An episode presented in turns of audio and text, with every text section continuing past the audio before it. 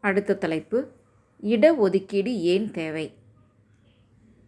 நாட்டில் பின்தங்கிய வகுப்பினர் எதிர்கொள்ளும் வரலாற்று அநீதியை சரிசெய்ய பல நூற்றாண்டுகளாக வளங்கள் மற்றும் வழிமுறைகளை அணுகியவர்களுடன் போட்டியிட முடியாததால் பின்தங்கிய பிரிவுக்கு ஒரு சமநிலையை வழங்குவது பின்தங்கிய வகுப்புகளின் போதுமான பிரதிநிதித்துவத்தை உறுதிப்படுத்த.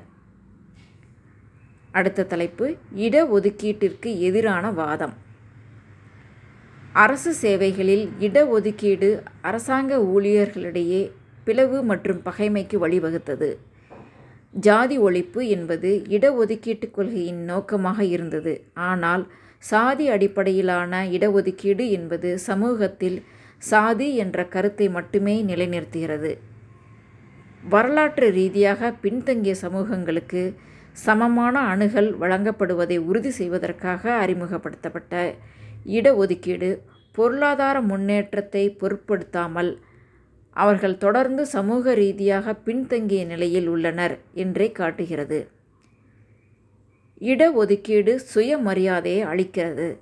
அந்த அளவுக்கு சிறந்தவை ஆனால் மிகவும் பின்தங்கியவர்களை தீர்மானிக்க போட்டி இல்லை பல முற்போக்கான நாடுகளின் அடித்தளமாக இருக்கும் தகுதிக்கான மிகப்பெரிய எதிரி இடஒதுக்கீடு.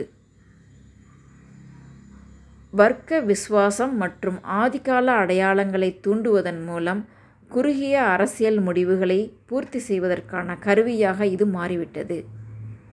பின்தங்கிய சாதிகளுக்குள் ஆதிக்கம் செலுத்தும் வர்க்கம் இடஒதுக்கீட்டின் நன்மைகளை பெற்றுள்ளது மற்றும் பின்தங்கிய சாதியினரிடையே மிகவும் ஓரங்கட்டப்பட்டவர்கள் ஓரங்கட்டப்பட்டே இருக்கிறார்கள்.